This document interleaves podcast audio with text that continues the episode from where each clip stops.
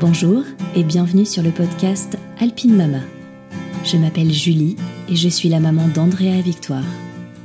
Ici, nous découvrirons les témoignages de mamans aux quatre coins des Alpes. De leur grossesse à leur accouchement, ces inconnus ou presque nous raconteront leur parcours, leurs difficultés, mais surtout leurs plus belles réussites. J'espère que ces écoutes vous donneront l'espoir, le courage et des semblants de réponses à vos questionnements. Pour ce septième épisode, je reçois Lola, maman d'Emilio.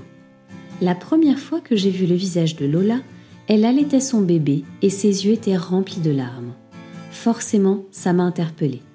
Elle était en fait en plein postpartum et j'ai eu envie d'écouter son histoire. De sa peur phobique de vomir, qu'on appelle l'hémétophobie, en passant par un accouchement long en période Covid, jusqu'à sa dépression postpartum qu'elle a osé partager sur les réseaux sociaux pour trouver de l'aide, Lola va nous raconter cette belle tranche de vie.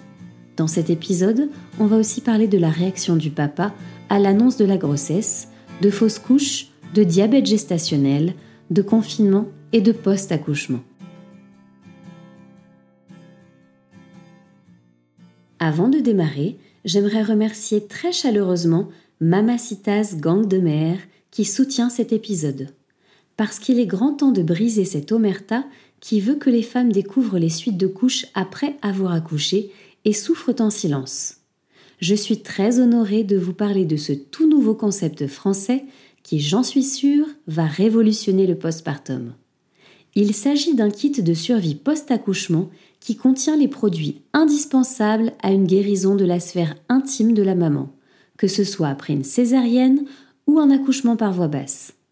Allez, je vous dévoile le contenu un gel d'aloe vera et de l'hydrolat Amélis bio, le combo parfait pour aider à la cicatrisation et soulager presque tous les désagréments physiques à la suite d'un accouchement. Pchit, le jet magique, votre nouveau meilleur ami pour aller aux toilettes sans stresser de rajouter du mal au mal. 5 shorties beaucoup moins vilains que les filets donnés par la maternité, 20 serviettes hygiéniques bio aussi douces qu'absorbantes mais surtout sans allergènes, et enfin, le tote bag stylé aux couleurs de votre gang de mer.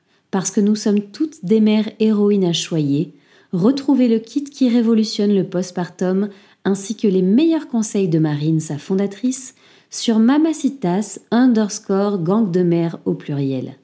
Et faites-moi plaisir, mettez-le direct sur votre liste de naissance. Bonne écoute!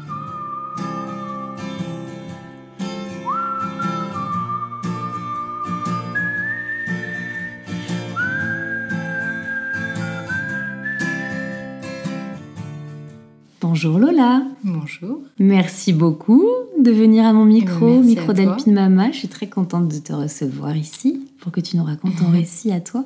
Avant qu'on rentre dans le vif du sujet, Lola, j'aimerais bien que tu nous dises euh, dans quelle famille tu as grandi s'il te plaît. Oui, alors du coup, moi j'ai grandi dans une famille un petit peu euh, décomposée et non pas recomposée.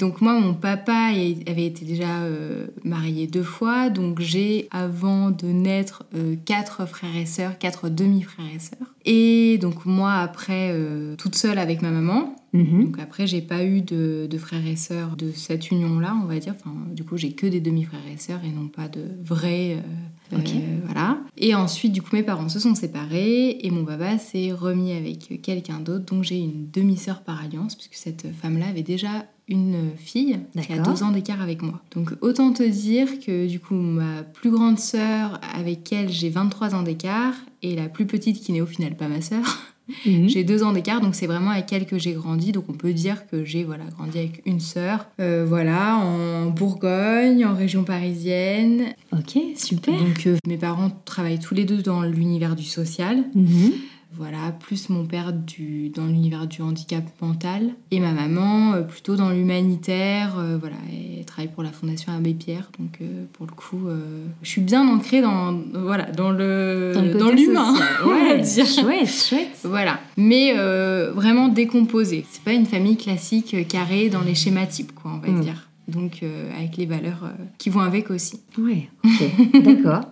Est-ce que tu peux nous dire, Lola, qui tu es? Oui, alors du coup, bah, je suis Lola. J'ai 28 ans. Je suis euh, donc en cours de création euh, d'entreprise. Je suis instructeur pilate en fait, et du coup j'aimerais et yoga, mais je n'ai pas fini ma formation. Instructeur, on dit Oui, instructeur ah pilate, et non pas instructrice, mais d'ailleurs je pourrais dire instructrice en fait. En tout cas, le diplôme euh, c'est euh, pilate instructeur. Ok.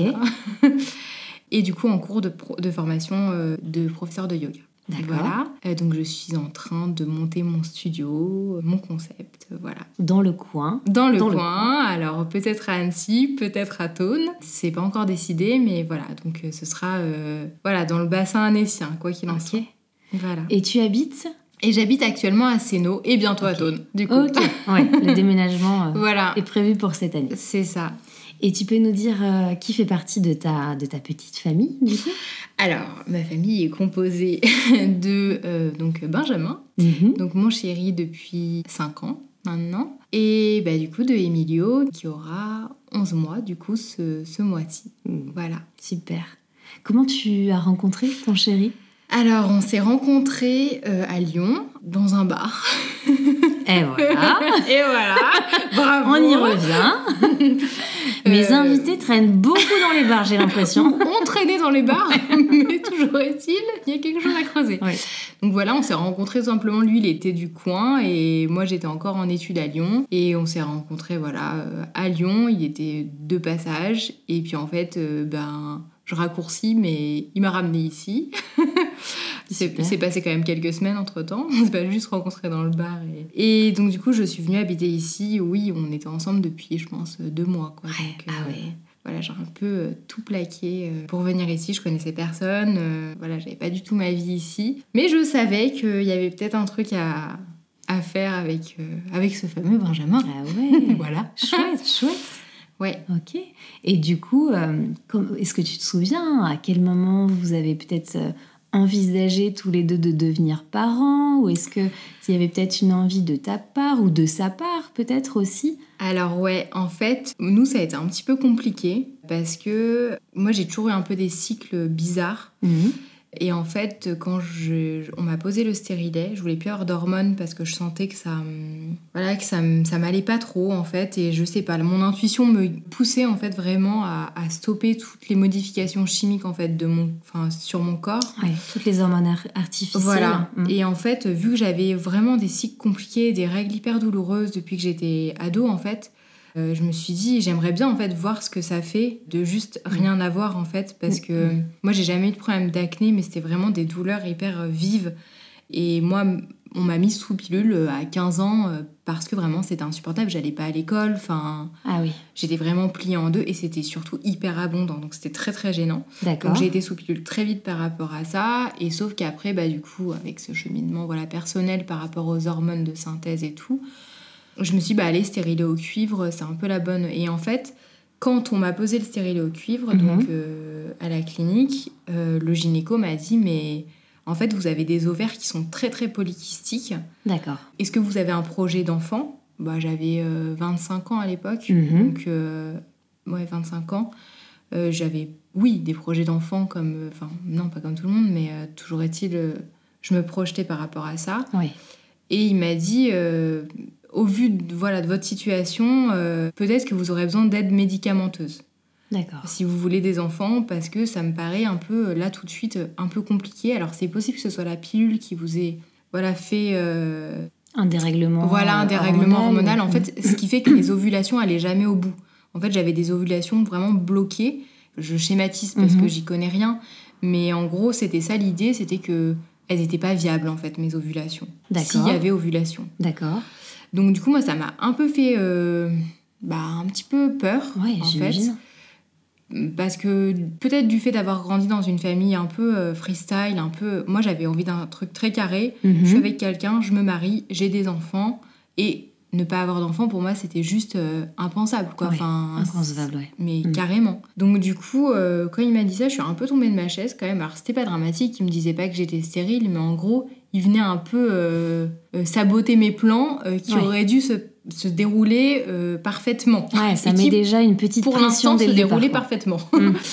donc, donc voilà, ça m'a un peu fait un truc. Et en mm. fait, à ce moment-là, je crois que c'est à ce moment-là que je me suis rendu compte, quand il m'a dit ça va être chaud, je me suis dit ah ouais, non mais en fait, je veux des enfants et j'en veux, mais au plus vite possible. Ouais. Comme si, pas parce que j'avais cette envie d'être maman, peut-être parce que plus j'avais envie de me prouver et de prouver Mhm. que c'était faisable, Mhm. que je pouvais, en fait. J'avais envie de vérifier, en fait, Mhm. tout simplement. Ouais, ça t'a parachuté peut-être plus rapidement que prévu Ouais, je dans la pense. maternité. Je pense parce qu'au final, Emilio, je l'ai eu voilà, à 27 ans.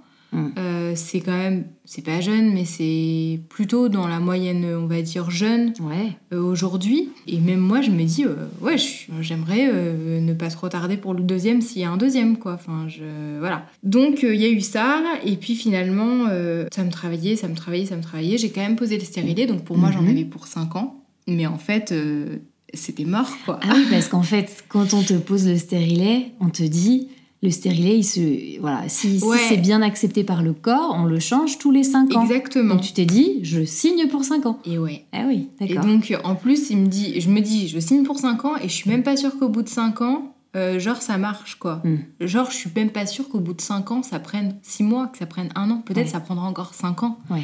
Et là, euh, ça a commencé un petit peu à faire son petit chemin dans ma tête. Mm. Et je pense que, voilà, ça a commencé.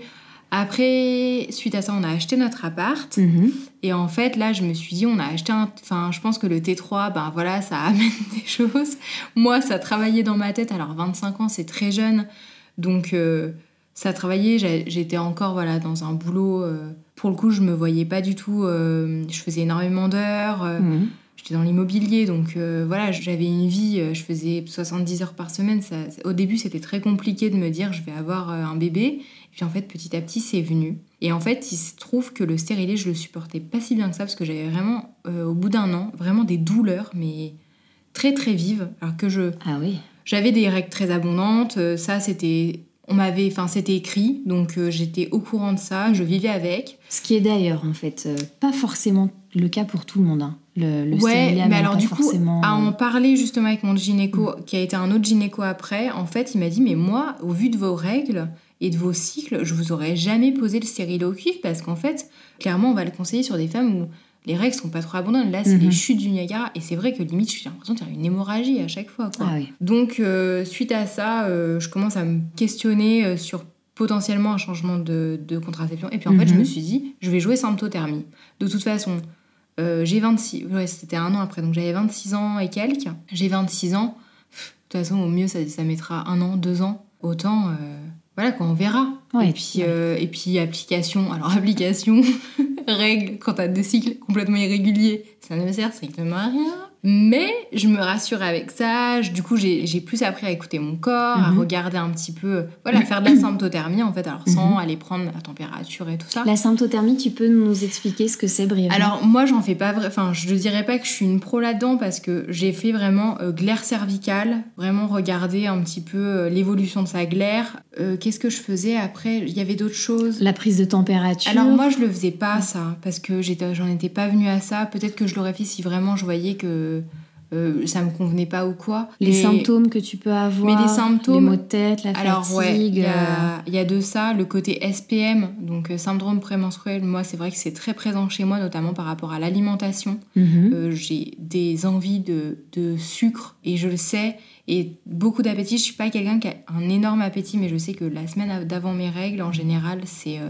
genre je mange tout quoi, mais vraiment. Buffet euh, à volonté. ah mais, ah, mais vraiment, mais vraiment et tout axé beaucoup sur en mode euh, chocolat, euh, tu vois les trucs. Mais évidemment, c'est ça qui est réconfortant, C'est pas, pas sur drôle. les courgettes. Hein. Bah bien sûr, attends. Donc, euh, donc voilà, donc euh, un peu tout ça. Et en fait, j'ai arrêté, ouais, on m'a retiré le stérilet du Mhm. coup en septembre et je suis tombée enceinte en janvier. Ah ouais, super. Super, alors j'étais pas prête. Et en fait, il y a une autre personne qui était pas prête non plus, mais du tout. C'est euh, du coup mon. C'est mon Benjamin. du coup, euh, là, ça a été un petit peu le drame, mais vraiment, en fait, euh, même moi, quand j'ai, en fait, je me sentais un peu bizarre. Je me dis, Mhm. mais j'ai mal au sein. Alors moi, qui n'ai pas de poitrine, j'avais des seins. Mes seins sont apparus. Donc, euh, là, ça a pu te mettre la puce à l'oreille.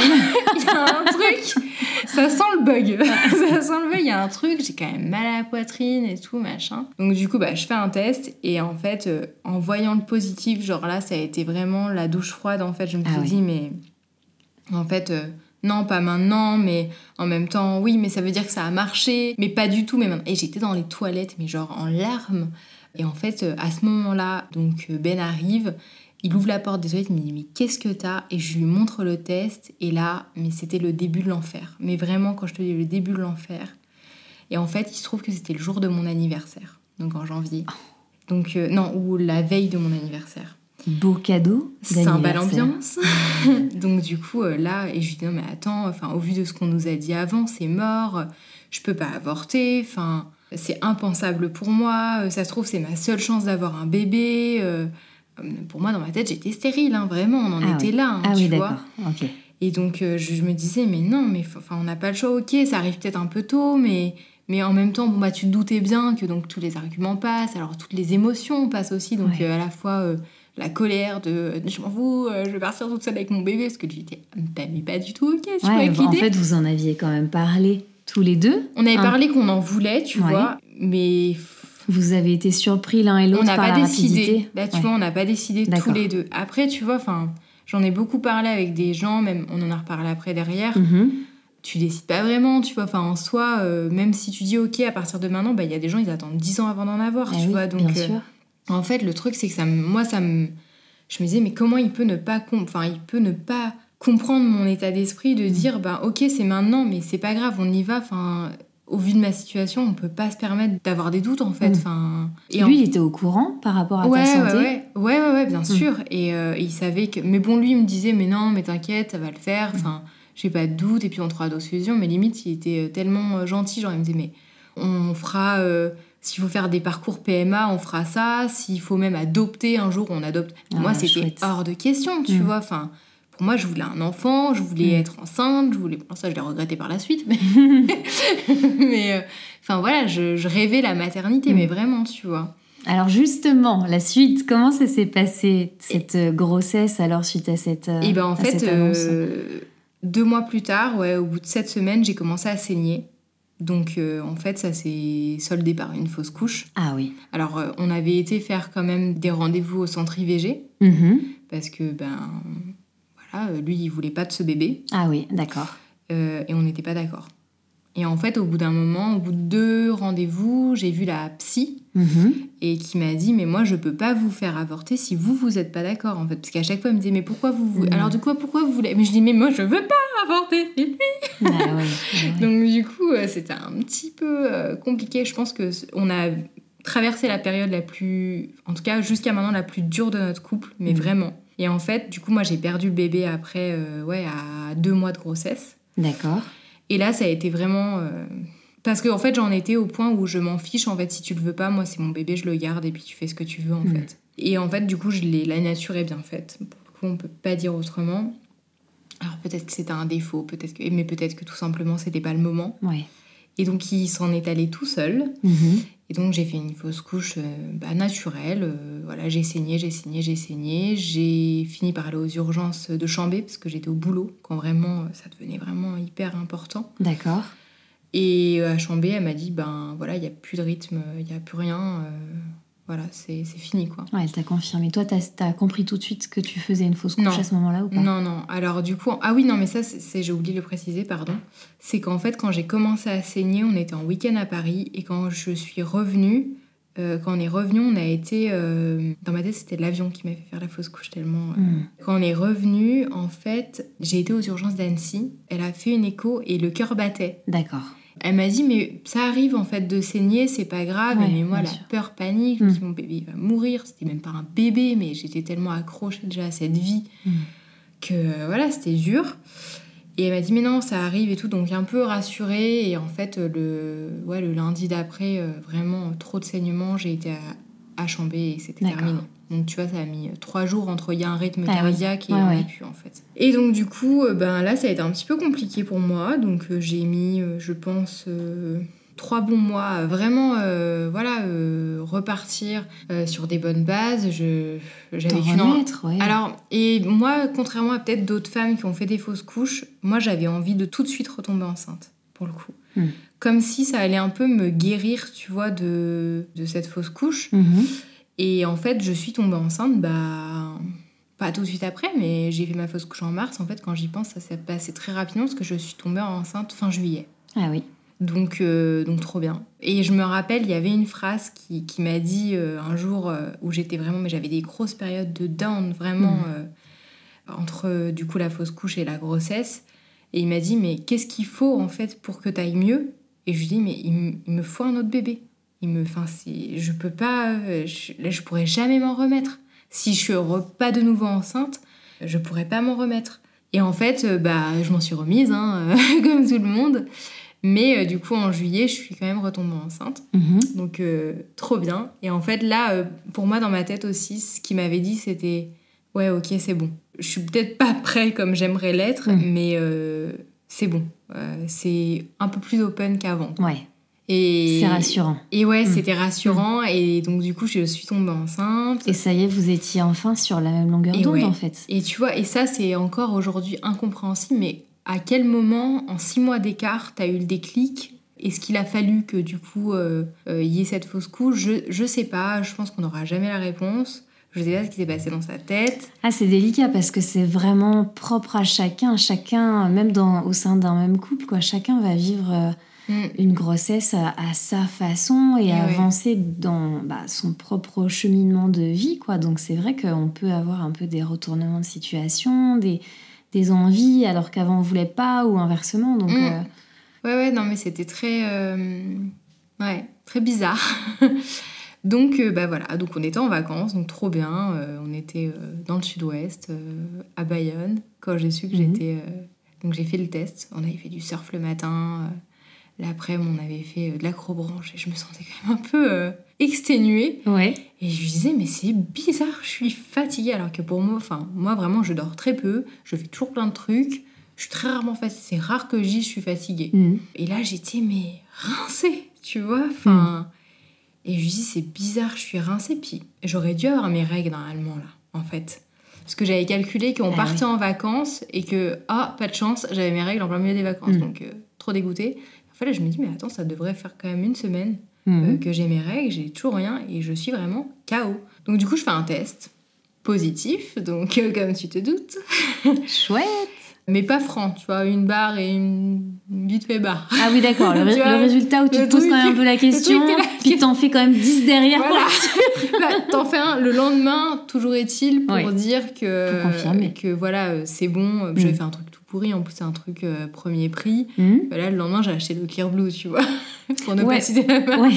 En premier, t'as pas fait celui où t'as le nombre de semaines. Voilà, euh, alors que la deux- le deuxième, je l'ai fait comme ça. D'accord. Donc, euh, et le deuxième, je l'ai fait le lendemain matin parce que je l'avais fait le soir. Tu vois, on dit qu'il faut toujours faire le tôt avec les urines du matin. Donc, je l'ai fait le lendemain matin, deux barres très franches. Ok, c'est bon, c'est parti. C'était clair et net. Et ouais, donc du coup, là, trop bien. Sauf que bah, euh, quand t'as déjà fait une, une fausse couche avant, clairement, c'est bah, l'angoisse. Tu sais que c'est le début euh, de l'angoisse. Enfin, Mm. tu sais pas, mais en fait, c'est ce qui va se passer. C'est que, euh, mais. oh, tout me faisait peur. Tout me faisait peur. La voiture me faisait peur. Euh, moi qui suis très très active, je voulais plus rien faire. Je ne voulais plus rien faire. Je, je me disais, mais je vais, faire, je vais refaire une fausse couche. Ça se trouve, la première, je l'ai faite parce que j'ai été courir. Euh, tu vois, enfin, j'en Mhm. étais vraiment à l'angoisse de tout. Ouais, t'avais peur que n'importe quelle action puisse Mm. te mener à une deuxième fausse Ouais. couche. Donc déjà, la première chose que j'ai fait, je me rappelle, je fumais encore. Euh, j'ai écrasé, mais limite, j'ai vu le test en fumant, j'ai écrasé Mhm. ma clope et j'en ai plus jamais retouché, tu vois, de la Ouais. grossesse. Mais c'est presque ça, en soi. Et je faisais attention à tout, donc euh, j'avais regardé tous les aliments qu'il fallait pas que je mange, j'avais vraiment pris les trucs hyper au sérieux. Ok. Donc voilà, au final, les trois premiers mois se passent, nickel. Euh, j'entre dans le deuxième trimestre, donc... euh, Déjà pas fatiguée par le premier Alors trimestre non, pas trop. Moi, Pas j'ai de- pas... trop de symptômes. Alors, pas trop de symptômes. Alors, du coup, moi, j'ai eu une peur donc phobique de vomir. Donc, en fait, ça, c'était aussi un truc qui me faisait peur avant d'être enceinte. Mais finalement, euh, après la... Et puis, la première fois, ma première euh, grossesse, du coup, j'ai fait la fausse couche, j'ai rien eu. J'ai pas du tout... Alors, peut-être j'ai pas été assez loin non plus Mhm. dans la grossesse pour avoir vraiment des symptômes. Mais euh, je me disais, bah, euh, si la première fois j'ai rien eu, euh, allez, pas de panique, ça n'arrivera pas la deuxième fois. Bon, ça s'est pas arrivé plus. Alors j'ai été un peu brassée, j'ai eu un peu des nausées, mais Franchement, je touche du bois parce que j'ai eu de la chance à ce niveau-là quand j'entends des histoires de femmes qui vomissent pendant six mois de leur grossesse. C'est Mm. vrai que ça me. Moi, ça m'a pas trop. Voilà, ça, ça a pas trop été le cas. Ouais, parce que c'est vrai que ça arrive pour bah, Ouais. beaucoup quand Mais même. en fait, surtout que moi, quand j'ai l'impression que je vais vomir, ça me déclenche des crises d'angoisse. Et en fait, vraiment, euh, tu vois, le truc, c'est qu'il fallait pas que j'en sois à ce point-là, parce que pour moi, l'angoisse était synonyme de stress, du coup, Ouais. était synonyme de peut-être fausse couche. Donc, en fait, j'étais dans un cercle hyper vicieux. Donc, dès qu'en fait, j'avais, je sentais que j'étais un peu brassouille ou. Mm. Ouais, un peu de la. J'ai dû avoir 3-4 jours où j'étais pas bien, tu vois, dans Ouais. toute ma grossesse, où je me sentais vaseuse. Mhm. Mais euh, voilà, gingembre, euh, euh, j'ai bu des tisanes au citron et au gingembre, euh, voilà, euh, pour peut-être même prévenir, tu vois, avant Mhm. d'avoir vraiment des nausées. Donc, je déteste ça. Alors, je déteste encore plus ça maintenant. Mais voilà, je voulais pas que ça, ça vienne. Me gâcher entre guillemets ma grossesse, tu vois. Ouais. Mais ça n'a pas été le cas. Pour le coup, vraiment, j'ai eu de la chance. Comment ça s'appelle cette euh, Ça s'appelle l'hémétophobie. Ouais. Et donc, c'est un truc, euh, quand t'es enceinte, donc tu flippes euh, un peu des nausées de grossesse et tout. Mais en fait, moi, mon- le stade d'après, c'était je flippais de l'accouchement. J'avais vraiment très, très peur de vomir à l'accouchement. Et j'entendais tellement d'histoires de nanas, alors souvent à cause de la péridurale, qui avaient des chutes de tension et qui du coup avaient des vomissements. Ça Mm. me faisait mais mourir de peur. Mais vraiment, je me disais. Et donc, du coup, à partir de ce moment-là, quand j'ai entendu ces trucs-là, je me suis dit, eh ben, j'aurais pas de péridurale. Alors, pas du tout engagé accouchement physio, Mhm. mais il faut pas que j'ai la péridurale parce que la péridurale va me faire vomir et je ne veux pas vomir. J'ai réussi à ne pas vomir pendant le premier trimestre, donc euh, Ça serait dommage Ça serait- de terminer là-dessus. voilà, sur un mauvais souvenir, on est d'accord. Donc du coup, bah, j'ai commencé à me renseigner, j'ai... ah, J'avais acheté un super livre, euh, non, on m'avait offert un super livre, une BD sur la naissance euh, au naturel qui a été écrit, euh, je sais plus par qui, c'est une- sous forme de BD et, et c'est vraiment, ça t'explique les hormones et Mhm. comment en fait t'as pas du tout besoin de la péridurale et, et comment comment c'est hyper naturel en fait, Mhm. et que justement aller te mettre dans un endroit médicalisé, bah ça va tout stopper. Donc j'étais là, mais grave, je peux faire ça toute seule. Ah, tu me donneras la référence, Oui, je le mettrai dans euh, les je crois que c'est informations de Lucille. Gomez, l'illustratrice ou l'autrice, je sais plus. Mais en tout cas, ouais, il est très très bien et c'est ça qui m'a fait un peu euh, impulser le truc de naissance physio naturelle et tout. Donc j'en étais là et puis après j'ai fait de l'hypnose. Alors moi je faisais quand même pas mal déjà de méditation donc euh, Mhm. ouais, je me suis pas mal concentrée sur de la méditation plus guidée, euh, méditation euh, où tu penses à ton utérus, Mhm. tu penses à ton bébé, machin. Et auto-hypnose, du coup? Auto-hypnose, Mhm. j'ai fait hypnonaissance, j'ai lu le bouquin Hypnonaissance aussi qui est très très bien D'accord. qui t'explique aussi beaucoup de choses. Enfin, j'ai vraiment, je me suis vraiment documentée, mais de A à Z, mais en Super. mode, euh, c'est ça qu'il faut que je fasse pour pas vomir. Tu vois, moi, j'avais pas la même, Ah oui, du, tout la même vision du truc euh, Ouais.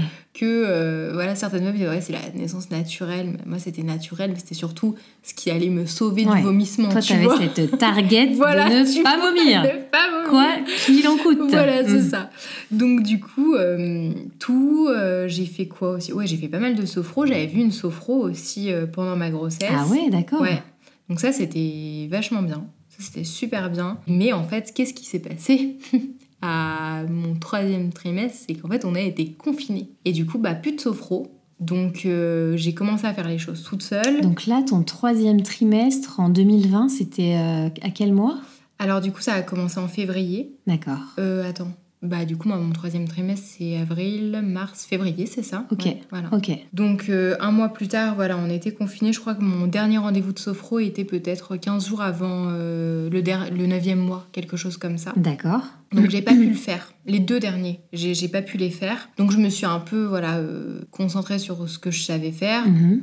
Au final, voilà, j'ai vécu mon truc euh, un peu euh, comme c'est venu. Après, ce qui était dur, c'est que moi, j'ai pris énormément de poids contre ma volonté. Pour le coup, je faisais hyper gaffe à ce que je mangeais, mais j'ai pris, ouais. euh, Au septième mois, je me suis pesée, j'avais déjà pris 28 kilos. Mhm. Donc, euh, c'est sûr que j'ai atteint les 30 kilos facile. Voilà. Ce qui Et... Pff, Jamais vraiment trop lié, enfin pas, pas lié forcément à ce qu'on mange en fait. Mais en qui est plus, c'était horrible, tu sais, parce que moi, j'avais un gynéco, alors que je n'aurai pas d'ailleurs à la, le- la prochaine fois. Euh, moi, pour le coup, j'aurais aimé être bien suivie. Mhm. Moi, j'ai eu quatre sages-femmes différentes, trois sages-femmes différentes, un gynéco, un échographe. J'ai vu la terre entière d'Annecy et j'ai jamais été euh, guidée en fait. Attends, pourquoi t'as eu autant de sages-femmes qui t'ont suivi? Bah en fait j'ai été voir une sage-femme au début et sauf qu'en fait euh, j'étais que avec des femmes donc dans les groupes euh, un peu les je pense que je devais pas avoir une grossesse au bon moment parce que j'étais avec des femmes qui étaient au 7e ou au 8e mois sauf que moi j'étais genre qui étaient prêtes à accoucher et en fait moi j'étais au 5e mois j'étais pas sur le retour à la maison, Mhm. j'étais pas sur euh, comment baigner son bébé, j'étais plus à comment se préparer à l'accouchement en fait, Ouais. tu vois. Ouais. Moi j'avais besoin qu'on me donne des tips en mode alors c'est cette position là qu'il faut avoir, cette position elle est physio, celle-là elle est moins. Ah oui, d'accord, Euh, donc t'étais dans un groupe de mamans, hyper enfin, de futures mamans qui allaient très très Bah bientôt ouais, accoucher ouais, par ouais, rapport à toi je te avait dis, encore un elles étaient tous entre 8 et 9 et 9e D'accord. mois. Donc euh, c'était un peu. euh, Donc j'ai laissé tomber avec cette sage-femme parce que Mhm. bah, je me suis rendu compte que voilà, euh, c'était pas adapté. Ensuite, euh, du coup, j'ai demandé à mon gynéco, donc qui était à la clinique G, s'il y avait des sages-femmes. Donc effectivement, il y en avait. Mhm. Sauf qu'en fait, euh, celle que j'aurais dû avoir était en arrêt. Donc du coup, j'en ai une autre. Puis après, encore une autre. Donc en fait, euh, voilà, je devais à chaque fois répéter les choses que Ah je voulais. À chaque fois, tout le monde me disait, mais non, tu vas pas vomir. Oui, mais en fait, moi, c'est important pour moi. En fait, j'avais Mhm. l'impression d'être à aucun moment écoutée. Et surtout, mon gynéco qui, à chaque rendez-vous, donc je le voyais quand même tous les mois. euh, donc j'avais les sages-femmes pour la Ah oui, préparation tu à le voyais l'accouchement. quand même tous les mois, ton Mais je le voyais lui tous les mois. Par rapport à ta santé et ton passif d'ovaire polycystique Non, même pas. euh, je sais pas, j'avais rendez-vous, ou peut-être tous les deux mois, mais je le voyais très souvent. J'ai fait quand même pas mal de rendez-vous avec lui. Peut-être parce qu'il y a un moment où j'ai pas eu de sage-femme, du coup. D'accord. Alors, je, je crois que c'était ça. Et en fait, lui, il me, il me brassait à chaque fois parce que je prenais trop de poids. Ah oui, oui. Et puis, en fait, c'est ça, c'est que j'ai fait du diabète. Donc, en fait, c'est pour ça que je l'ai vu. Donc, voilà, j'ai... Ça y est, je me rappelle. Donc, je me remémore. Pourtant, ça fait pas si longtemps. Mais du coup, euh, je prenais du poids, je prenais du poids. Puis, au bout d'un moment, il me dit, mais c'est pas normal. Si vous me dites la vérité, voilà, de morphologie, je suis pas quelqu'un qui mange beaucoup. euh, euh, je suis pas quelqu'un qui a beaucoup de forme ou quoi. Je- voilà, je suis pas... Ouais, t'as un petit gabarit. Ouais, donc euh, c'était incompréhensible. Et il me disait, si vous me dites la vérité et que vous vous goinfrez pas... euh, Oh là là, quelle horreur Ah mais il était horrible. Je ne citerai pas son nom, mais clairement, il est... je ne- je n'y retournerai pas.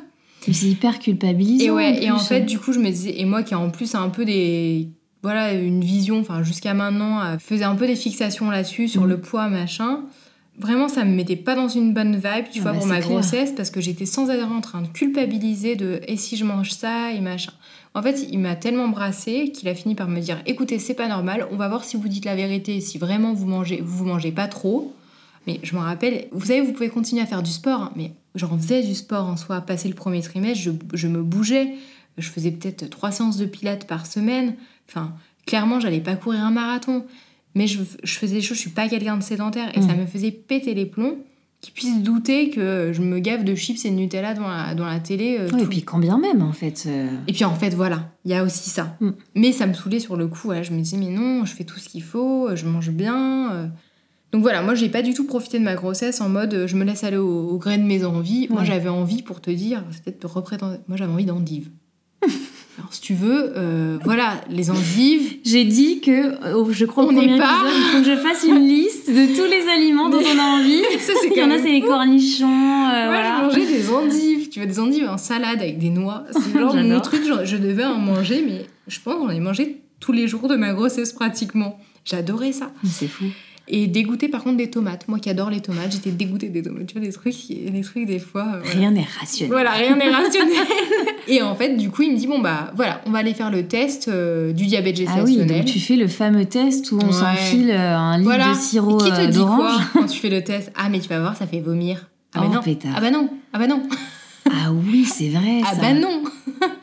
Donc là, le stress. Oh mais ma pauvre, t'as été au pied du mur un paquet de fois quand même. Hein Ah, je dis bah non, bah je vais pas le faire. Je dis non, mais je vous en supplie, faut pas me faire faire le test parce que moi, on m'a dit que ça faisait vomir et moi, si je vomis, ça va pas aller du tout. Euh, je veux pas vomir, j'ai très très peur de ça. Oui, mais tout a dit ça. Non, non, tout a dit ça peut-être, mais moi, Ouais. j'ai c'est une réelle phobie. J'ai vraiment Ouais. peur de ça en fait. Vous comprenez pas?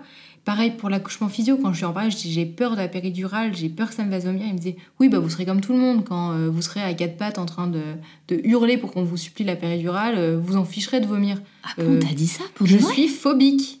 Mais c'est ton gynécologue qui t'a dit Oui, ça oui. Non, mais il a été assez dur, on va dire. Il m'a- C'est- il m'a pas. euh, C'est pire que ça, quoi. C'est un manque de respect. euh.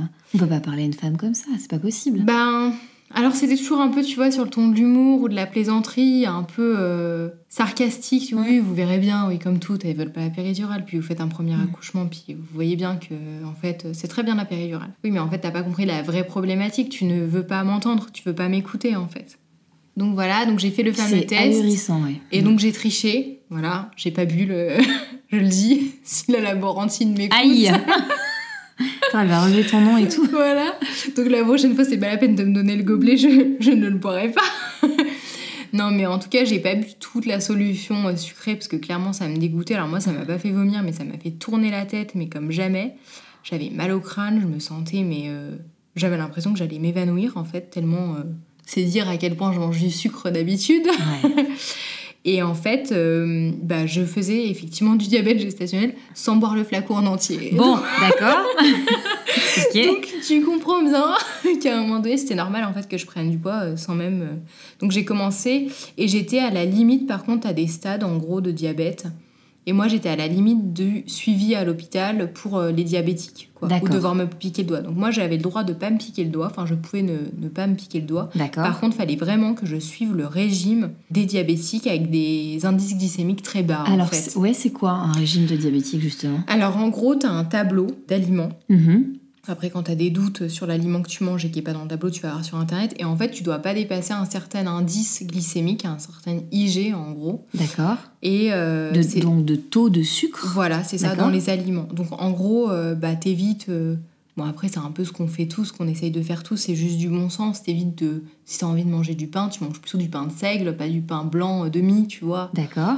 Si t'as envie de confiture, alors j'avais trouvé un truc super, c'est pas de la confiture, c'est de la purée de fruits. Tu vois, enfin, c'est trouver toujours un peu des alternatives moins sucrées en Mhm. fait. Et donc je suivais ce truc-là. Effectivement, j'ai ralenti ma prise de poids, mais bon, j'ai quand même pris énormément de poids. Ça, je m'en suis aperçue euh, en janvier. Mhm. Et en plus, j'étais dégoûtée. Encore une fois, ça tombe en janvier pour mon anniversaire. Du coup, qu'est-ce qui se passe quand c'est ton anniversaire? Bah, pas tu de manges de un champagne, gâteau hein, et puis tu manges un gâteau. et du coup, moi, le gâteau, ben, c'est un peu chaud parce que je devais vraiment faire hyper gaffe à ce que je Ah oui. mangeais. Dis-moi, pas que tu t'es fait un gâteau aux endives quand même. Non, mais j'ai fait gaffe quand même. Enfin, j'ai fait gaffe parce qu'en fait, j'en étais à un point de prise de poids où il me disait si vraiment vous prenez trop de poids, en fait, je vais être obligée de vous déclencher l'accouchement.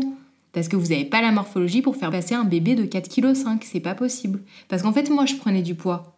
Mais lui, à l'intérieur, il prenait du poids aussi. Donc, du coup, euh, ouais, ce qui est, ce qui est c'était. plutôt. Voilà, il- non, il voulait fait. pas déclencher, mais il voulait faire une césarienne, en fait, euh, programmée. D'accord. Et quels étaient les risques Enfin, quels pouvaient être les risques? Bah, qu'on finisse en césarienne d'urgence, en fait. D'accord. Parce que ça, pou- ça passait pas.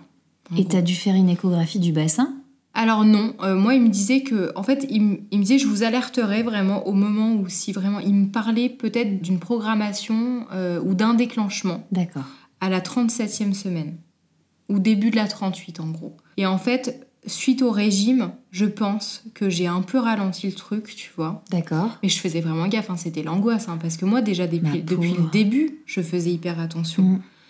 Et en fait, là, le truc, c'était vraiment, fallait pas que ça puisse toucher mon bébé, en fait. Donc, euh, moi, prendre 30 kilos, bah, ça m'embête. Mais en soi, euh, Ouais. c'est- ça, c'est pas grave, tu vois, c'est pas dramatique. C'est clair. Le truc qui me faisait peur, c'est que ça puisse, voilà, euh, le mettre en mauvaise... Enfin, Mm. voilà, le, le- que ce soit pas bien pour lui. Donc, du coup, il me suivait, il me suivait, il me suivait. Et au final, euh, ben, il a fini par me dire à la 37e, fin de 37e... Donc là, ça a été un contexte un peu bizarre. J'étais toute seule, du coup, au rendez-vous, moi, à partir de ce moment-là, vu qu'on avait... euh, plus le droit d'être accompagnée. Oui. Donc euh, j'étais toute seule au rendez-vous et il m'a dit bah non euh, c'est tout bon, euh, j'ai l'impression que la prise de poids s'est un peu ralentie. Normalement on devrait pas dépasser les 3,5 kg. Donc euh, bah ça va, il me dit là euh, jusque là ça passe, il y a pas de souci au niveau de sa morphologie, il est très grand Mhm. mais il, il fait voilà, il a le périmètre crânien qui est encore euh, convenable pour passer dans votre bassin quoi. Donc du coup euh, rassurée, j'allais accoucher euh, naturellement en Ouais. fait parce que du coup moi ça mettait à mal tous mes projets de naissance physio cette Ah bah histoire oui. de Ah bah déclenchement de sûr. césarienne parce qu'en plus la césarienne c'est plus la même péridurale. Donc j'étais un peu rassurée et en fait bah du coup j'ai accouché en avril à la bah j'ai accouché quand même à la 38e euh, et demie quelque chose comme ça. Tu te souviens comment ça s'est passé? Ouais, ouais, ouais, Si t'as eu des contractions? Je me euh, souviens très bien. Alors, euh, du coup, nous, ça faisait ben, un mois qu'on était tous les deux. qu'on était confinés. Mhm. Donc c'était trop chouette parce que moi, ma fin de grossesse, je l'ai vécue euh, bah, avec mon chéri en fait. Ouais. Donc euh, bon, à part le fait qu'on voyait personne et que ben on allait se balader qu'en bas de chez nous, bah, c'était cool quand même. Tu vois. Alors je n'avançais plus beaucoup, autant te dire qu'il y a 30 kilos en plus. Tu fais 100 mètres, déjà t'as fait du sport. Mais euh, du coup, oui, Ouais, on voit souvent des mamans, tu vois, sur Insta, ouais.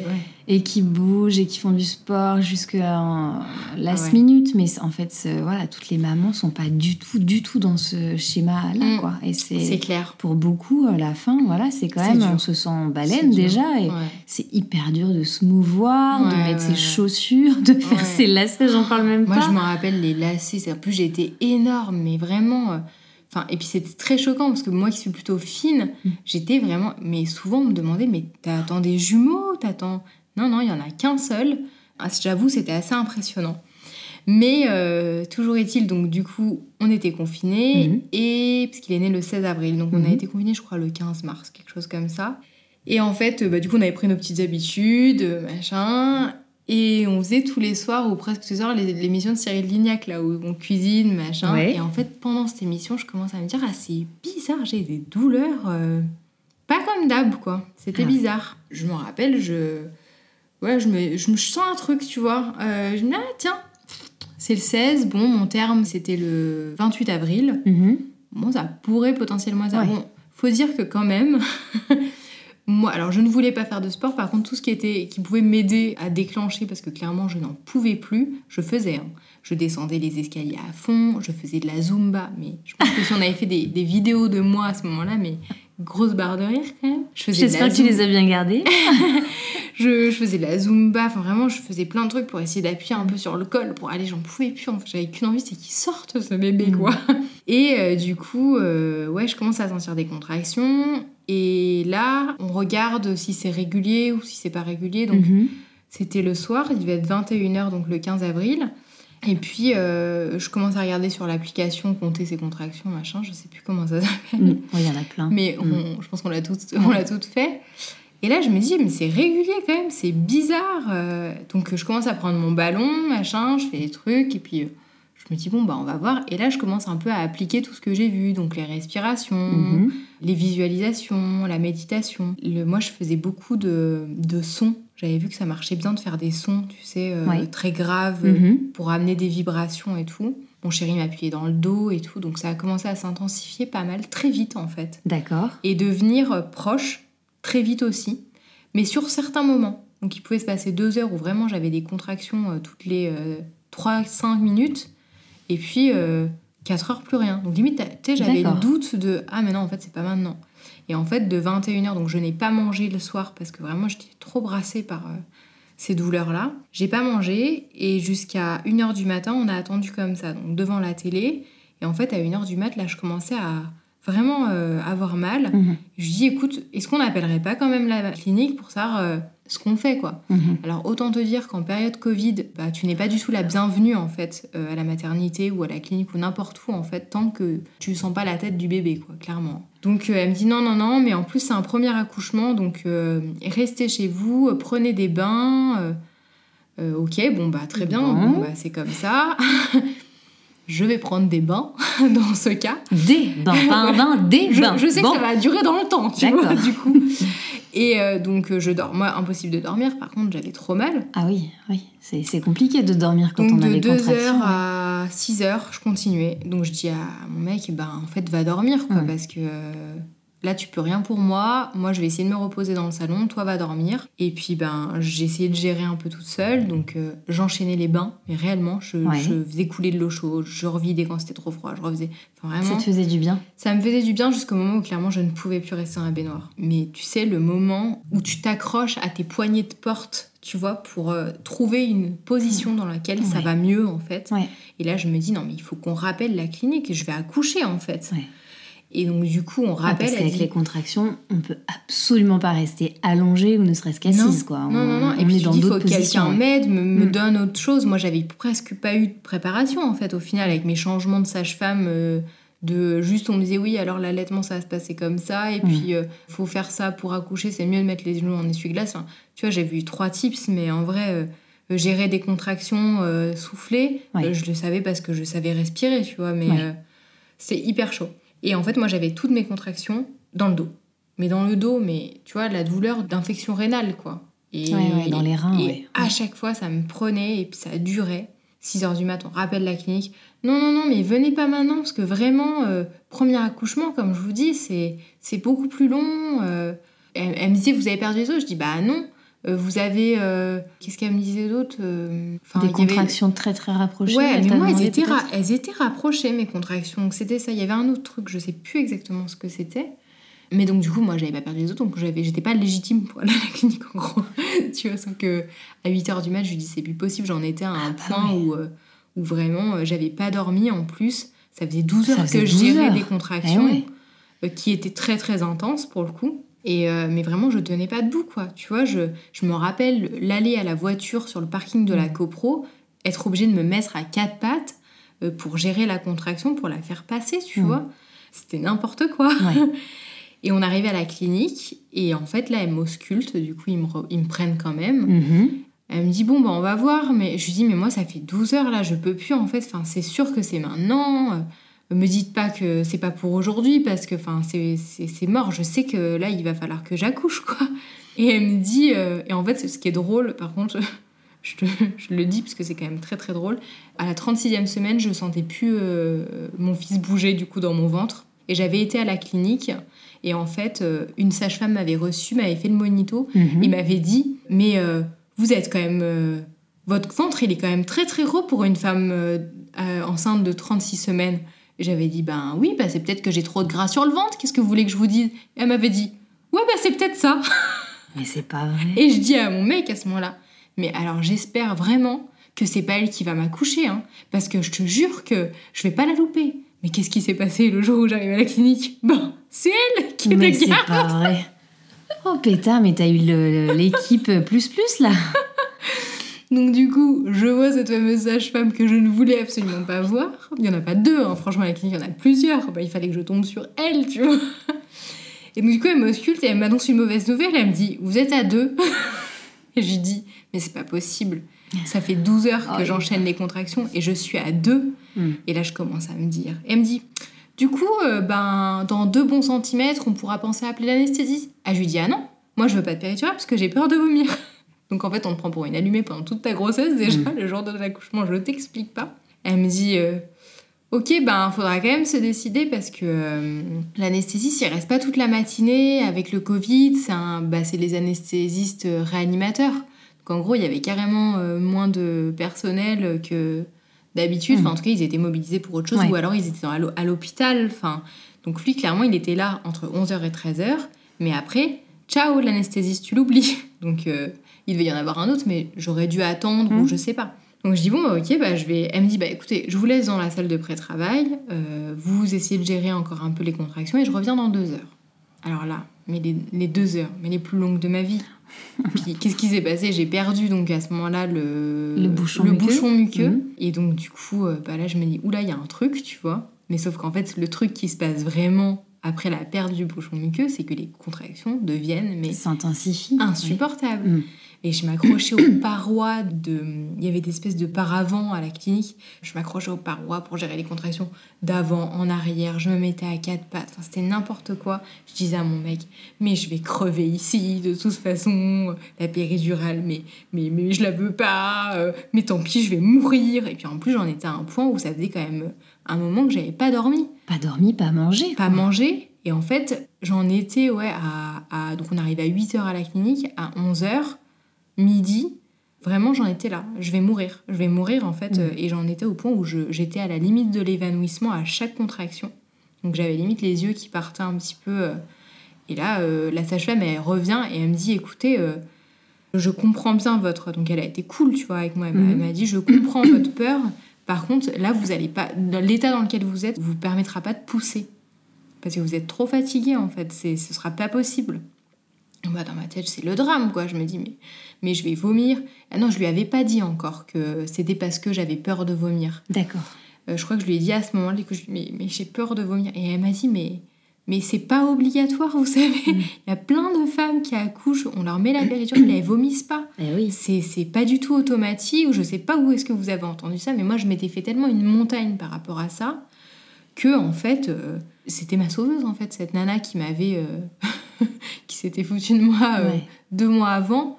J'étais là, je la regardais avec les yeux de l'amour, mais c'est vrai, c'est pas c'est pas obligatoire.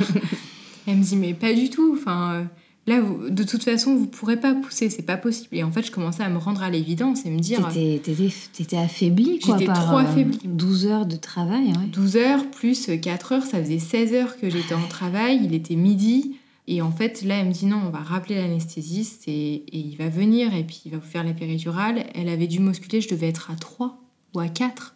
Tu vois, donc j'en étais. Ça n'avançait pas, ça n'avançait pas du tout. Ça prenait du temps. Ça prenait énormément de temps. Et en fait, à ce moment-là, donc ils viennent te changer de salle. Donc ils te mettent la fameuse blouse sympa.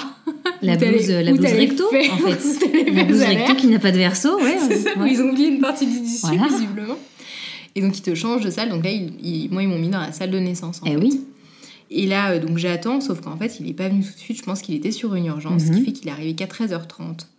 Donc je l'avais appelé, j'avais fini par céder à midi parce que j'étais vraiment au bout de ma vie.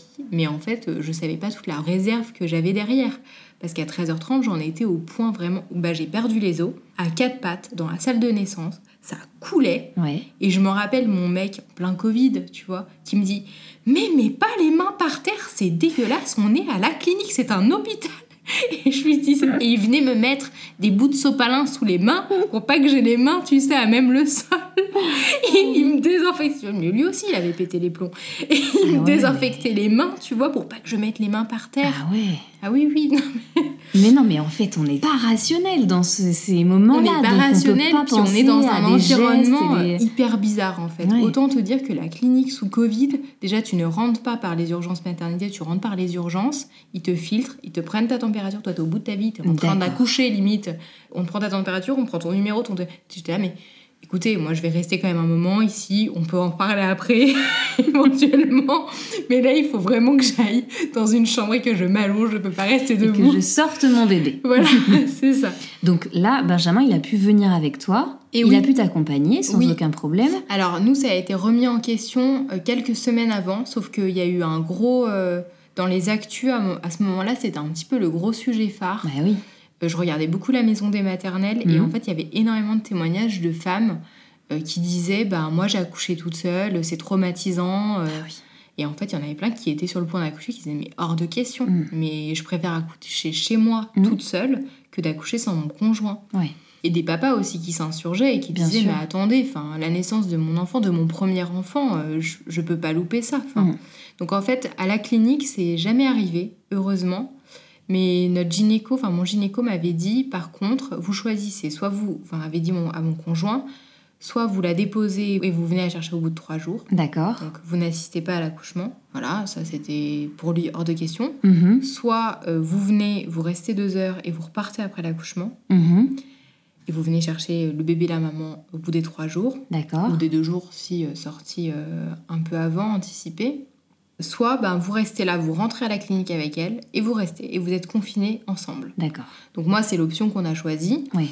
euh, qui était trop trop bien Eh au oui. final. Ce qui, j'imagine, doit pas, enfin, ce qui n'a pas dû être évident pour euh, les parents qui avaient euh, déjà un ou plusieurs enfants, Impossible. mais dans ton cas, c'était la meilleure solution. Ah bah oui. Mm. Puis c'était inenvisageable autrement de toute Mm. façon. Enfin, euh, je pense que Ben à ce moment-là, il se voyait pas du tout euh, assister à la naissance, rester deux heures, faire trois minutes de peau à peau et Ouais. rentrer à la maison. C'était, il avait envie vraiment de partager des moments avec euh, avec le petit et ce qui est complètement compréhensible. Bien sûr. Et en fait, avec du recul, moi, je me rends compte que euh, je sais pas comment j'aurais fait toute seule. Mm. En fait. Et j'étais trop contente qu'on soit confinés tous les trois. Donc, euh, c'était trop bien. Franchement, euh, ouais. T'as dû porter un masque ou pas? À l'époque, non, on portait Alors, pas trop oui, de masque. si. Si, Si, mais euh, du coup, moi, j'ai accouché euh, sans le masque. Je crois que tu vois la photo, la première photo qu'on a prise. euh, Tu l'as je porté l'ai en, arrivant. Je l'ai euh, porté en arrivant, on l'a porté euh, pendant le travail. À chaque fois que quelqu'un rentrait dans la pièce, du coup, on remettait le masque, mais entre nous, on le mettait pas. Et quand j'ai accouché, Toi et ton conjoint, vous- Ouais. vous, le portiez ou pas? Pas ensemble, enfin, pas quand on était que tous les deux. Mais, dans la salle d'accouchement. Ouais, ouais. Sauf que moi, je, l'ai- je crois que je l'ai baissé au bout d'un. Pendant la poussée, j'ai dû le baisser. Enfin, j'étais pas trop là-dessus, quoi. Enfin, je m'en foutais un peu, en fait, du, du, du masque à ce moment-là. Donc Mais voilà. vous avez quand même demandé, enfin le protocole, déjà Ah à oui, l'époque, oui, bien sûr. ouais, ouais. c'était quand même de l'avoir, mais on n'était pas obligé de le garder euh, pendant l'accouchement. J'étais obligée de le mettre quand il y avait du personnel soignant, si, si, ça c'est sûr. Par contre, euh, je pense qu'il y a une femme qui accouche, on va pas lui dire euh, par contre, vous pouvez remettre votre masque s'il vous plaît. Enfin, c'est hyper délicat. Enfin, je, je fais déjà ce que je peux en fait. Donc, Ouais, euh, Malheureusement, c'est arrivé. Mais ouais. Ben, en tout cas, moi, j'avoue que sur ce point-là, du coup, j'ai eu de la chance parce qu'ils m'ont pas pris la tête avec ça. tant mieux. Même, je suis. Faudrait redemander, euh, je, je, je sais plus, mais euh, je suis pas sûre que je portais un masque euh, après, Mhm. euh, pendant les deux jours. Je crois que le personnel se masquait à chaque fois, mais D'accord, je suis pas sûre d'avoir porté un masque systématiquement. d'accord. En tout cas, on m'embêtait pas avec ça. Mhm, D'accord. C'est sûr. On n'en était pas encore euh, à ce stade-là, je pense. Donc ton anesthésiste arrive. Donc À enfin, mon 13h30. sauveur, c'est ça, à 13h30, il arrive. Il me fait la péridurale, donc je ne vomis pas. J'ai pas vomi, tout s'est très bien passé en Voilà, fait. Je me grande faisais joie. une montagne de ce truc-là. Et en fait, c'était juste le moment le plus apaisant de toute ma vie. Euh, parce que ça faisait bah, du coup 13 heures, ça faisait quand même un moment que je galérais euh, toute seule Mhm. avec mes respirations et mes vibrations, mais que là je pouvais plus en fait. Ouais. Donc en fait, il m'a fait la péridurale et j'ai dormi pendant Ouais. 3 heures. Et... Enfin, t'as pu te reposer un peu. Et voilà, je me suis reposée. Et puis en fait, à un moment donné, je me suis réveillée parce que je pense que la péridurale ne faisait plus effet, tout simplement. Mhm. Et que de nouveau des douleurs. Et en fait, euh, j'avais des contractions, mais des contractions de. En fait, euh, je sentais qu'il fallait que je pousse, tu vois. Enfin, là, là, vraiment, ça poussait, ça poussait. Et je disais à la sage-femme, euh, ben ça y est, là, faut que je pousse. Et en fait, elle venait m'ausculter toutes les heures, je crois, qu'elle vient en Mhm. attendant que, que le travail se fasse. Donc ça faisait régulièrement, ça prenait du temps, hein, parce que ça a mis du temps vraiment. À 16h, c'est à 16h que j'ai vraiment dit, ok, il faut que je pousse. Et là, elle revenait. Toutes les 20 minutes, elle me disait, mais il a pas passé le bassin, il a pas passé le bassin. Et je disais, non mais attendez, là, c'est vraiment, ça me fait mal. En plus, j'avais plus du tout de péridurale. Je dis, mais là, il faut que je pousse vraiment, quoi. Je le sens, c'est... c'est... Ouais, irrépressible. Il faut que, Mhm. voilà, il faut que j'y aille, quoi. Vous êtes là, vous êtes pas là, mais en fait, je vais pousser. Et elle me disait, bah alors attendez, parce que là, ça m'inquiète. euh, euh, vraiment, euh, il n'est pas du tout passé dans votre bassin, votre bébé. Donc, du coup, bah, elle appelle le gynéco, qui n'était pas mon gynéco, heureusement. Mais elle appelle un gynéco. Et en fait, euh, il m'a dit, euh, bah, effectivement, le bébé, il n'est pas encore dans le bassin. Je lui ai dit, mais c'est quoi cette sensation alors? Enfin, c'est pas normal. Et en fait, il me dit, bon, bah, on va voir. Enfin, essayez de pousser pour voir. Et en fait, j'ai poussé. J'ai poussé une fois et il est sorti. J'ai poussé Ah ouais et la, la tête est sortie. Impressionnant. Donc, Donc j'avais tes sensations Oui, oui. étaient les bonnes. J'avais plus du tout de péridurale. Et je sentais que c'était là, c'était physiologique. Il fallait que je pousse en fait. Oui, parce que c'est ça qui est incroyable, c'est que la péridurale, on, suivant la dose ou quoi, ou la personne, on a plutôt besoin d'être guidé parce qu'on a moins les sensations vu qu'on est Alors du anesthésié. coup, moi, Mais toi, tu que- sentais Oui. Alors du coup, c'est surtout qu'elle me l'a fait assez tôt. Moi, vu que j'étais vraiment, enfin tôt. En tout cas, j'étais pas dilatée. Tu sais, des fois, on fait la péridurale à même à 7, on peut encore la faire, je crois. Mais euh, moi, ils ont dû me la faire, vu que ça avançait très très lentement, ils ont dû me la Mhm. faire à 4 ou 5, tu vois, de dilatation. Ce qui fait qu'en fait, après, ça a fait son petit, son petit chemin, mais euh, moi, ça n'a pas avancé plus que ça. Par contre, la péridurale, elle, elle s'est écoulée. Et par contre, ce que je voulais pas, il m'avait bien montré, vous pouvez remettre une dose. Oui. Je voulais pas remettre de dose par contre. J'avais quand même envie d'avoir des sensations. Il y avait le coup aussi où en fait quand j'étais sur le côté, euh, non quand j'étais sur le dos, euh, le rythme cardiaque d'Emilio ralentissait. Mhm. Il aimait pas euh, que je sois sur le dos.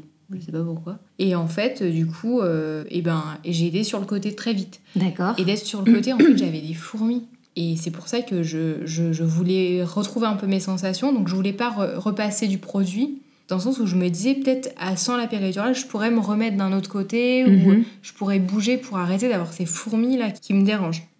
Donc, du coup, j'ai pas remis de la péridurale. Ce qui fait que j'ai de nouveau senti vers 16h. Et voilà. Et donc, cette histoire de gynéco qui arrive, il me dit poussez pour voir. Bah, poussez pour voir, la tête est dehors. Quoi. Donc, euh, au final, j'avais raison. J'étais contente.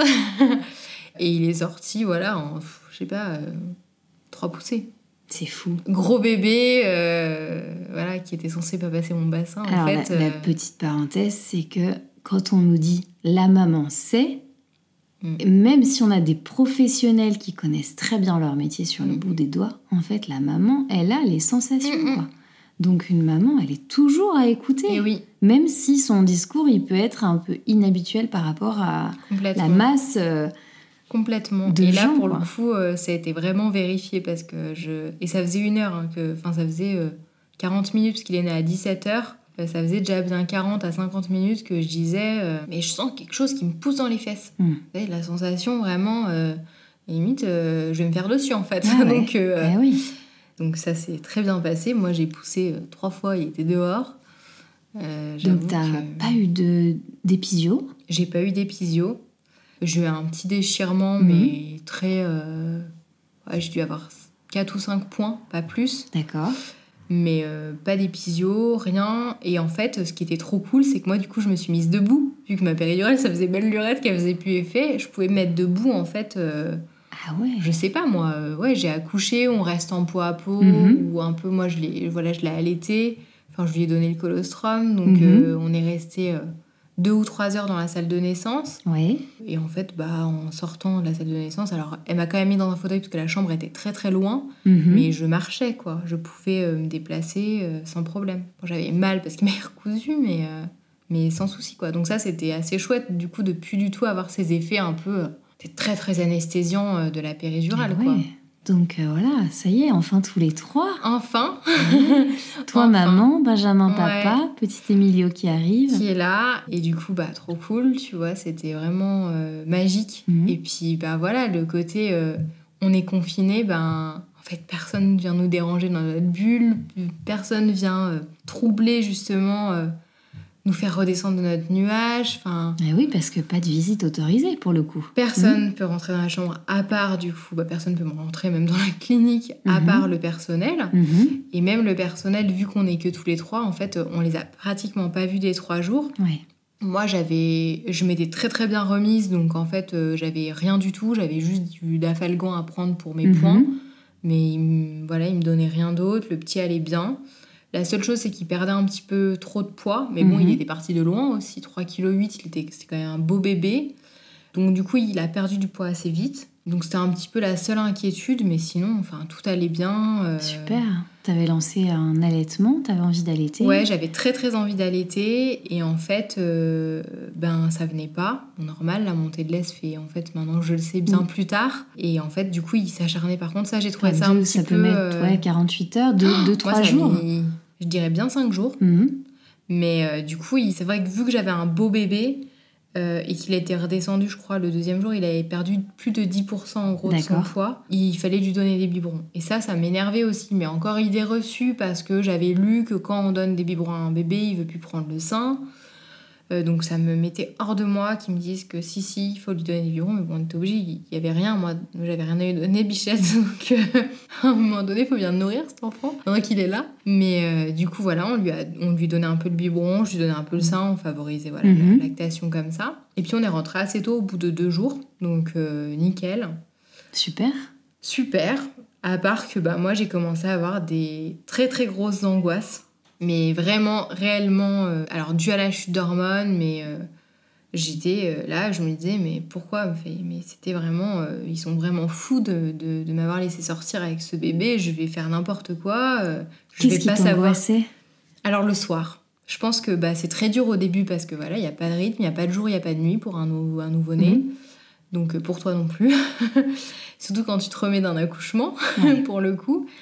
Et euh, bah, une fois la première nuit passée où effectivement le bébé se repose, la maman se repose, et c'est vrai qu'en fait il y a une espèce de, de regain d'énergie le Mhm. lendemain parce que ben, ouais, ça va un peu mieux. Bah, à ce moment-là, le, le bébé aussi euh, commence à plus pleurer, commence à... Et, Mhm. et moi, toute seule à la maison, c'était l'angoisse. Mais vraiment, je me disais, mais je, je peux pas, je sais pas m'en occuper, je, je vais pas y arriver. Enfin, voilà, grosse chute d'hormones. Sauf que bah, moi, ça a duré un moment. Mhm. Je pense que aujourd'hui, je peux le dire. Je sais pas si j'ai vraiment fait une dépression postpartum, je sais pas, j'ai pas forcément envie de l'étiqueter comme ça, mais en tout cas, ce qui est sûr, j'ai fait un gros baby blues Mhm. pendant bien 4 mois. J'étais vraiment euh, sur des moments de. Ouais, où il y a rien qui allait. Il y a rien qui allait, euh, j'étais pas capable de m'en occuper, j'avais énormément de mal, moi, à, à bouger parce que ben, j'avais encore, mine de rien, beaucoup de poids à perdre. Tout était un effort, euh, je m'en voulais de ne pas réussir à me mettre au sport, je m'en voulais de euh, de pas réussir à m'alimenter correctement parce que bah, j'avais pas le temps en fait. Je m'inquiétais de tout. Enfin, c'était, j'ai vraiment pas vécu, moi, pour le coup, ces quatre premiers mois, c'était un peu. euh, et c'est pour ça qu'aujourd'hui, j'ai vraiment peur d'en avoir un autre, parce qu'en fait, j'ai vraiment vécu euh, ouais, euh, quelque chose de pas cool, quoi. Et puis, en fait, nous, euh, on a été confinés après la naissance d'Emilio encore un mois ensemble, sauf qu'en Mhm. juin, du coup, euh, euh, bah, mon conjoint, il a repris le boulot. Et là, ça a été mais, l'angoisse la plus totale quand t'es confiné à trois depuis un mois, en fait, deux mois, où t'es tout le temps avec quelqu'un, tout d'un coup, tu te retrouves seule, en fait, avec un bébé Mhm. dont tu ne sais clairement pas quoi faire. Enfin, moi, j'en étais à un point où j'étais, j'étais perdue, quoi. Je, j'étais, ouais, j'avais des grosses phases de, de down et, et c'était hyper dur. Et ça a duré un bon, bon moment. Et en fait, euh, ouais, euh, moi qui avais tellement envie d'avoir un bébé, qui avait tellement rêvé cette maternité, en fait, je tombais d'un, immeuble de 10 étages. Et en fait, j'avais peur, j'arrivais pas à en parler aux gens. Tu sais, je. Ça va, oui, oui, ça va très bien, oui. Oui, c'est super, ah ouais, c'est génial. Oui, profites-en. Ouais, Parce que tu avais profites-en. l'impression d'être. euh, J'avais l'impression d'être seule au monde. hmm, Et de je- vivre ce truc-là, ouais. alors que les personnes autour de toi l'avaient pas vécu comme ça. Et ouais. Et en Mm. fait, euh, j'avais l'impression ouais, que je faisais un peu, euh, tu sais, la comédie, quoi. Tu sais, euh, que en fait, je vivais la plus belle expérience de ma vie et que j'arrivais à me plaindre quand même. Enfin, tu vois. Après, moi, je suis très aussi... j'arrive à m'auto-flageller toute seule Mm. très rapidement, mais... puis là, pour le coup, t'es seule avec un bébé, c'est très nouveau, tu le connais pas, ce bébé. Ouais. Mine de rien, même Ouais. si ça fait neuf mois que tu le portes, en fait, tu sais pas qui il est. Lui, bah, il sort d'un monde où Mm. C'est tout chaud, tout bien, où il est tout seul, où il entend ton cœur, à un monde extérieur hyper agressif, donc Mm. ça provoque de grosses angoisses. Mais mine de rien, bah, moi, je l'ai allaité pendant 3-4 mois, ouais, Mhm. 3 mois et demi. Ça a été un bébé parfait. Il a fait ses nuits euh, à l'arrêt de l'allaitement, il a dormi. L'allaitement s'est très bien passé. Enfin, ça s'est arrêté très naturellement parce que moi j'étais trop fatiguée au bout d'un moment. Il lui demandait beaucoup et en fait moi je pouvais plus. Et en fait ça s'est arrêté naturellement. J'avais décidé de lui donner encore euh, le sein la nuit, mais pas la journée. La journée complémentée avec des biberons. Mhm. Et en fait il a pu demander la nuit. Donc ça s'est vraiment fait euh, très en douceur et tout s'est fait très en douceur avec Emilio. C'est fou mais il n'a pas eu de colique. On n'a pas eu de problème de terreur nocturne. C'était, il y avait deux réveils par nuit. Enfin c'était et du coup encore plus cette culpabilité de mais qu'est-ce que j'ai? Mais alors qu'est-ce qui va pas? J'ai pas le droit en fait de pas Mm. être euh, d'être malheureuse euh, moi qui ai un bébé parfait alors Mm. que toutes ces femmes ont des bébés qui pleurent toute la nuit, elles se plaignent pas pour autant. Tu vois enfin ce truc là. Ouais. Et en fait euh, vraiment j'étais mais dans un état mais vraiment de dépression quoi Mm. où je faisais un peu façade devant les gens mais quand je me retrouvais toute seule, je faisais que pleurer, tu vois. Et avec ton chéri, il voyait un petit peu ce, ce truc-là? Je pense qu'il le voyait pas. Je pense qu'aujourd'hui, il s'en rend compte. Et en fait, ce qui a été le gros déclic, alors ça peut paraître tellement un peu euh, superficiel ou j'en sais rien, mais en fait, moi, à un moment donné, j'ai eu besoin de le dire. J'ai fait un post sur Insta Mhm. où je- vraiment j'étais dans un, dans, dans un état mais de détresse. Mais aidez-moi, en fait. Je sais plus quoi faire de cet enfant. Je. Je sais plus. Et euh, tu vois, ça fait, ça fait même remonter des émotions. Et en fait, euh, j'ai eu une communauté de mamans qui m'a aidée et qui a été mais tellement bienveillante. Une bienveillance que j'avais pas en fait dans ma vie. Enfin, que je trouvais pas. Mais peut-être je la trouvais pas parce qu'en fait je la demandais pas non plus, tu vois.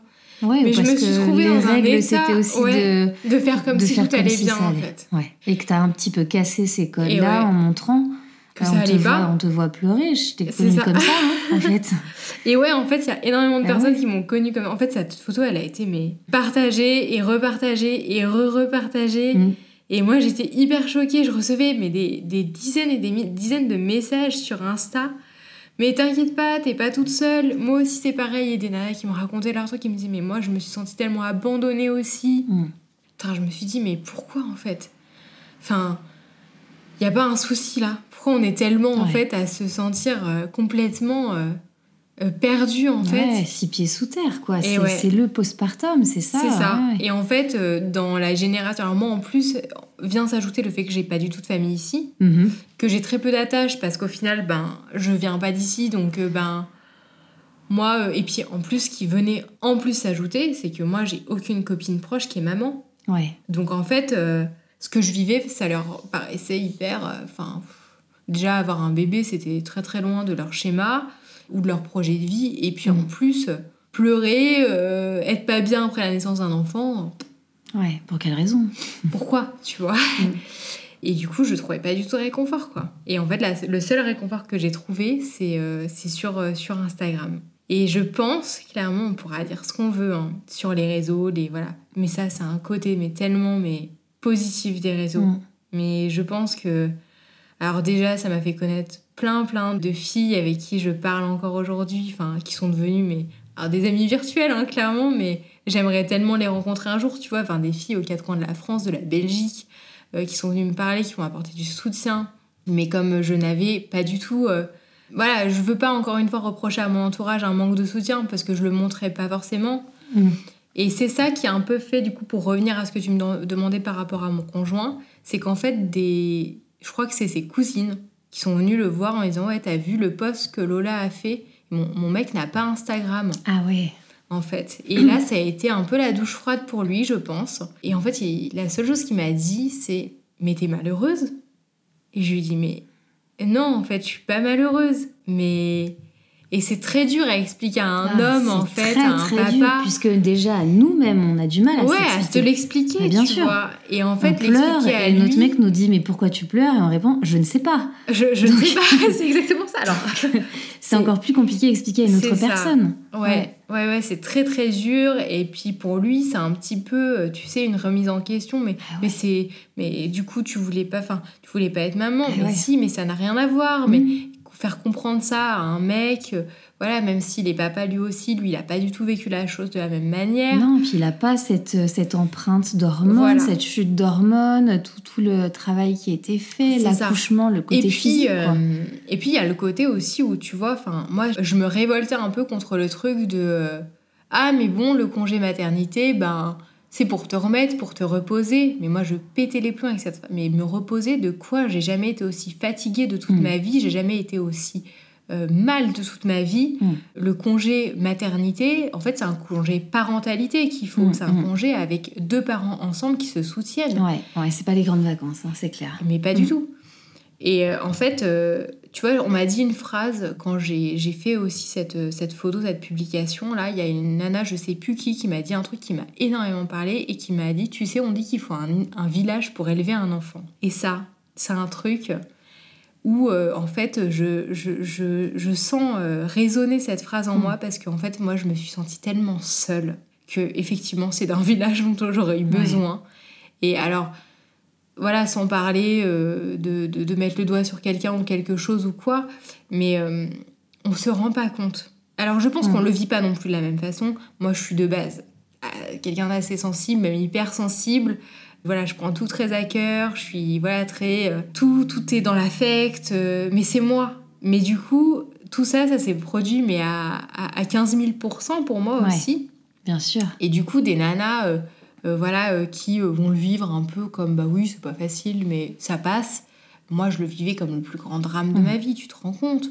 Je me plains de ma situation alors que j'ai un bébé merveilleux qui dort, qui mange. pour moi, c'était dramatique. Ouais, parce que c'est le, c'est la culpabilité.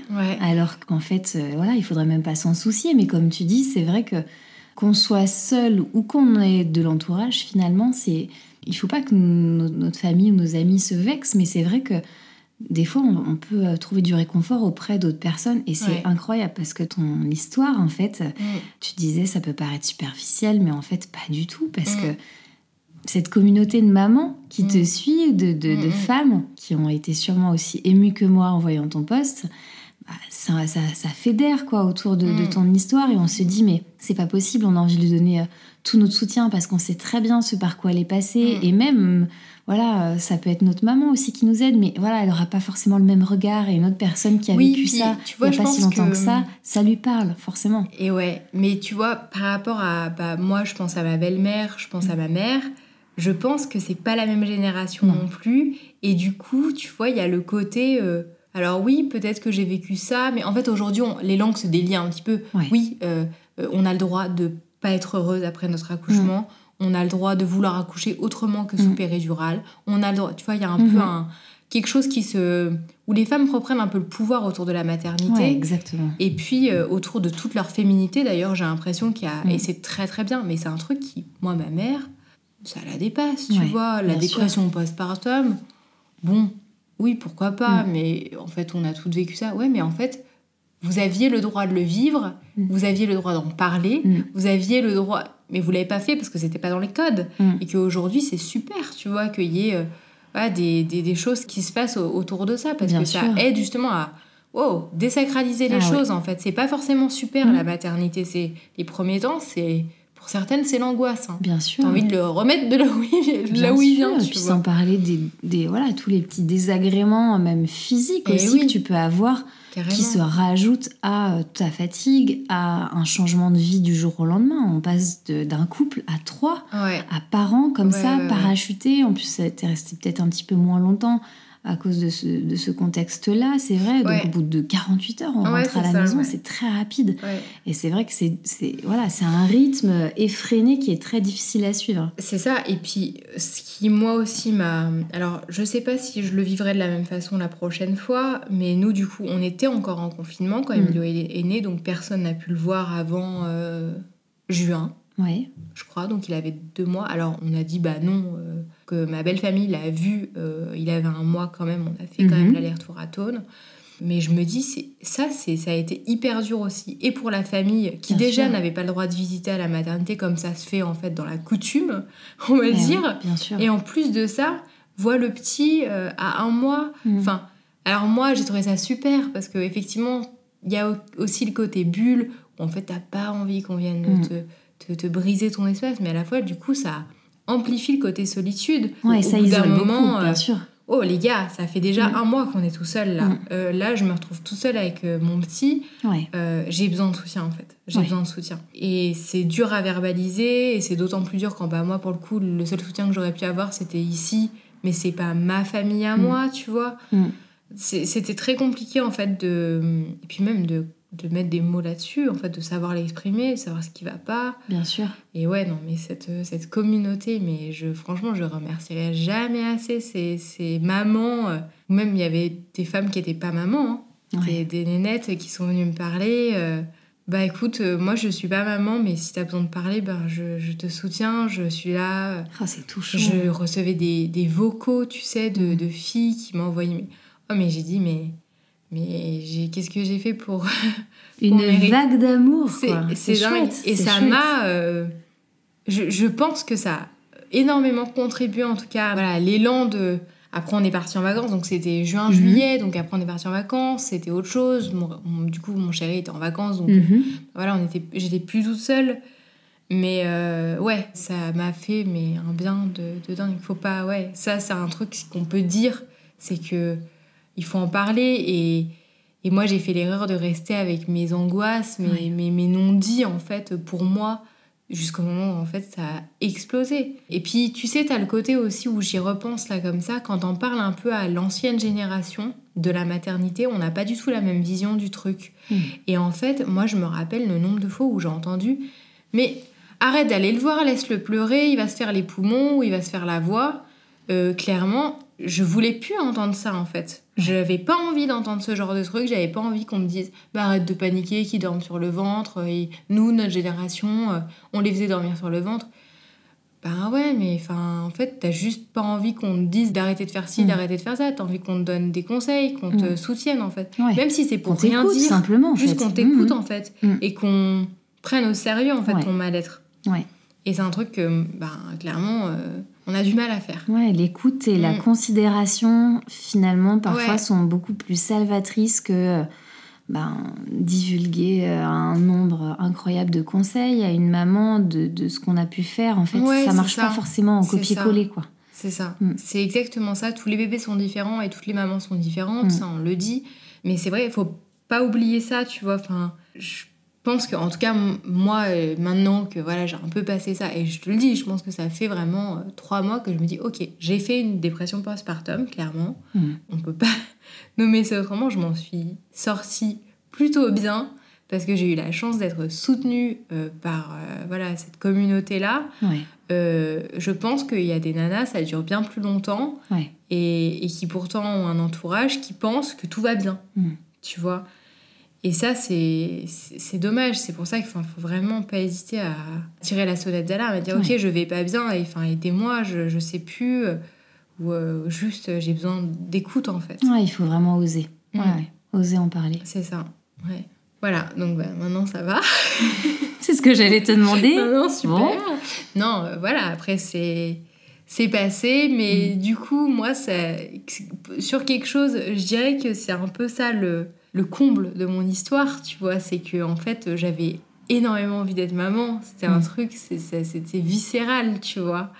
Et en fait, suite à ma grossesse un peu chaotique et mon accouchement, bon, bah, le soit long, mais bon, voilà, et cette dépression postpartum derrière, je me disais, mais attends, euh, ça va pas ensemble, tu vois. Enfin, je Mm. peux pas avoir autant désiré être maman et en chier autant maintenant, quoi. Enfin, c'est, j'ai pas le droit, en fait. Et ben, hum, au final, ça me, ça m'interroge du coup sur la prochaine fois. Tu Ouais. vois, je me dis, est-ce que j'ai envie de revivre une grossesse? Ouais, Est-ce que j'ai de nouveau envie tu de. un autre regard. Ouais, mais c'est très, enfin, c'est rassurant aussi parce que j'avais beaucoup de mamans qui me disaient, écoute, attends que les trois mois passent.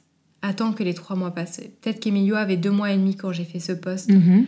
mais vraiment, je l'ai, j'ai pris la photo sur le moment, j'ai posté le truc, tu vois. C'était pas euh, réfléchi, quoi. Mhm. Et, et qui me disait, il a deux mois et demi. Attends, tu sais, il y a une, vraiment un stade aux trois mois. Et ça, les 90 jours du nouveau-né, on dit. Et c'est vrai que ce stade-là, moi, je l'ai vraiment ressenti. Et ça a été vraiment, ok, ouais, on a passé une étape, on a un peu sorti du truc. Et puis les trois mois d'après aussi. Et puis encore les trois mois. Tu vois, j'ai l'impression que ça fonctionne aussi beaucoup par palier, tu vois, Ouais. où, euh, voilà, on me disait ça, trois mois, et on me disait aussi beaucoup, euh, tout passe. Et ça, c'est un truc que j'ai, moi, pas mal redit derrière à des mamans qui ont, Mm. qui ont accouché et qui se sont retrouvées dans cette situation, mais même des nanas qui sont venues me parler après coup, tu vois, mais Mm. je sais pas, moi, il y a trois semaines, oui, t'avais fait ce post, et aujourd'hui, ça me parle tellement, euh, j'aurais aimé en parler avec toi. Et je leur ressors les trucs un peu bateaux, mais qu'on m'a dit, mais qui m'ont fait tellement du bien, Ouais. comme tout va passer, tout va bien aller, en fait. Ce n'est qu'une C'est passade. cool, Mm. t'inquiète, euh, on est toutes passées par là, ou en tout cas la plupart. Mm. Et voilà, des problèmes d'allaitement, de je sais pas comment faire, il veut beaucoup manger, je, je- j'ai mal au sein. euh. On passe dans des, dans des moments enfin, où tu te sens mais perdu, abandonné. Mm. Et où je disais, mais t'inquiète pas, déculpabilise, c'est normal en fait. C'est Moi, c'était pareil, j'étais dans le même état que toi. Et en fait, euh, Ouais, ça fait du bien. ça va aller, en fait, Eh juste ça va aller. tu vois, cette phrase qui est tellement euh, bateau en fait, mais qui fait tellement de bien quand toi t'es au bout du, du bout et que tu sais plus quoi faire. T'inquiète, ça va aller, on sait. On sait et on est là et hésite pas en fait. Ouais, juste. parce que c'est une phrase aussi qui veut dire je te comprends. Ouais, Donc euh, déjà, ça, ça Mm. résout déjà une, la moitié de l'énigme. et oui, Mm. oui, oui. Merci Lola. Bah, merci à toi. Merci à toi de nous avoir lu une page intime de ta vie. Nous te souhaitons un bonheur infini avec ta famille et un vrai épanouissement dans ta vie de femme. Merci à vous pour votre écoute. Si vous avez aimé, remplissez les 5 étoiles et n'hésitez pas à souffler le podcast à votre copine, sœur, collègue, cousine. Suivez-moi également sur Instagram at alpinemamapodcast.